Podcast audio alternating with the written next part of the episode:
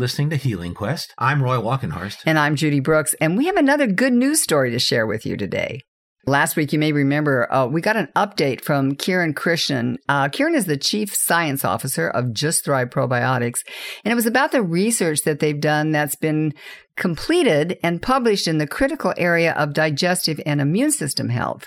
But Kiran also told us about another major study that's been completed and is going through the peer review process right now before being published.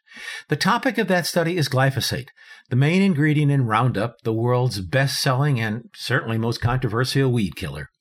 In recent years, glyphosate and Roundup have come under increasing attack for being linked to numerous forms of blood cancer, like leukemia and non Hodgkin's lymphoma what I was shocked by was there's an estimated 1.4 billion pounds of Roundup are used in more than 160 countries a year.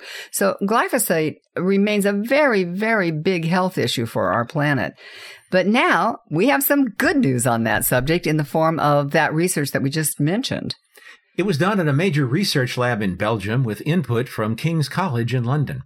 And microbiologist Kiran Krishnan from the Just Thrive Company says the results are very encouraging about how we can protect our digestive tract and immune system against the dangers of glyphosate.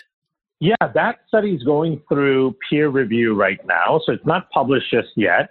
But the report on the study is clearly indicates that a glyphosate, but in the form of Roundup in the formula, has a very significant impact on the microbiome, and this is on a pediatric microbiome and a three-year-old child microbiome, um, and it, and it, and that impact is measurable in as little as two to three weeks of what would be considered by the um, by the EPA as safe exposure levels.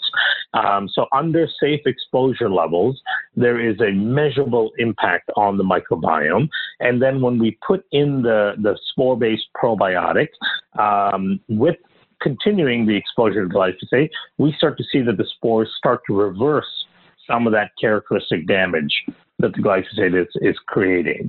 And so there is this amazing protective capability that these spore based probiotics have for your microbiome, even in cases uh, where you've got a specific microbiome toxic compound that is continuously being um, uh, uh, induced into the system. Uh, you know, in this case, the Roundup that, that you know most of us inevitably consume just through eating food and drinking water because it's so ubiquitous. So that that's the first time I've seen uh, outside of a couple of studies on amino acids that can that have shown to be able to kind of undo some of the damage that Roundup continues to do to the system. So that's what's profound about that one. So, so a study like that would a study like that actually make an impact on the sales of that product? Do you think? Um, the sales of the of the pesticide itself, you mean? Right. I mean, I'm just, I'm just wondering. I mean, when you have a study like that, is that enough to to get manufacturers to say uh, or, or, to, or to, to get it uh, uh, uh illegal, make it illegal? Is that is, is you know? Un- Unfortunately, no. The the companies that um, own these ingredients are just too big and too powerful. Yeah. Um, it was owned by Monsanto, which is a massive, massive conglomerate, you know, multi multi billion dollar company, and then now uh, Bayer bought Monsanto, right. so it's part of an even bigger conglomerate.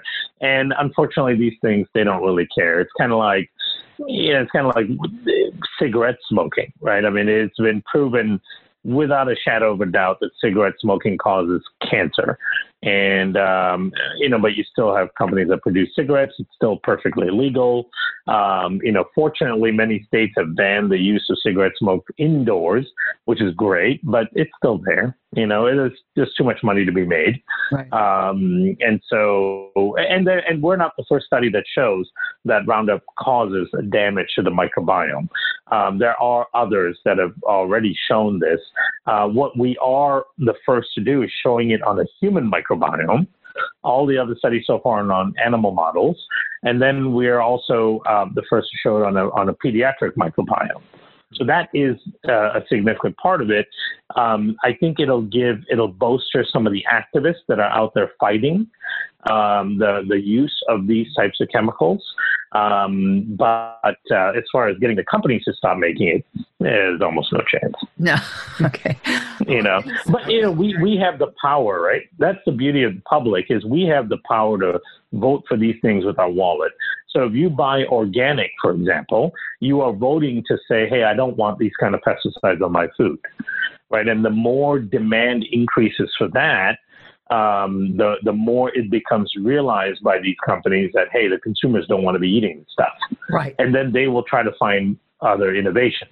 Right. You know, so we we can drive that with our with our own um, wallets. With our wallets and our forks. I, I just want to say that exactly. Getting getting ready for this interview, I was thinking, you know, when you say to Kiran, "What's new?" Um, it's a really interesting conversation, and uh, so, so, thanks for. Uh, there's so much more there, and we just look forward to to continuing to understand um, what is new with uh, with you guys and and and and the research you're doing and, and communicating that to our listeners. So thank you for doing for doing the work and for actually taking the time to explain it to us. Of course, it's my pleasure. Thank you for always having me on. I think it, you know, none of this matters unless people know what's going on and they are empowered with this kind of information so they understand their bodies, they understand what they have, um, you know, at their at their fingertips to be able to help themselves and protect themselves. Um, and that's it's critical. You know, this knowledge, this kind of information knowledge is um, is only meaningful if people hear it. So thank you for letting us talk about it. We've been speaking with Kiran Krishnan, Chief Science Officer for Just Thrive Probiotics, about the results of a major research project showing their spore based probiotics can actually reverse the damage done by the weed killer glyphosate to our gut microbiome, which is pretty fascinating. It's a very big deal given how ubiquitous glyphosate is, not only in our food supply, but also in many places in the water supply. Up next, we're going to check in with the founder of a national organization focused on improving the quality of our food supply. And don't forget, podcasts of this and other Healing Quest shows are available at our website, healingquest.tv. And follow us on Facebook, Instagram, and Twitter at Healing Quest. I'm Roy Walkenhorst. And I'm Judy Brooks, and you're listening to Healing Quest on iHeartRadio.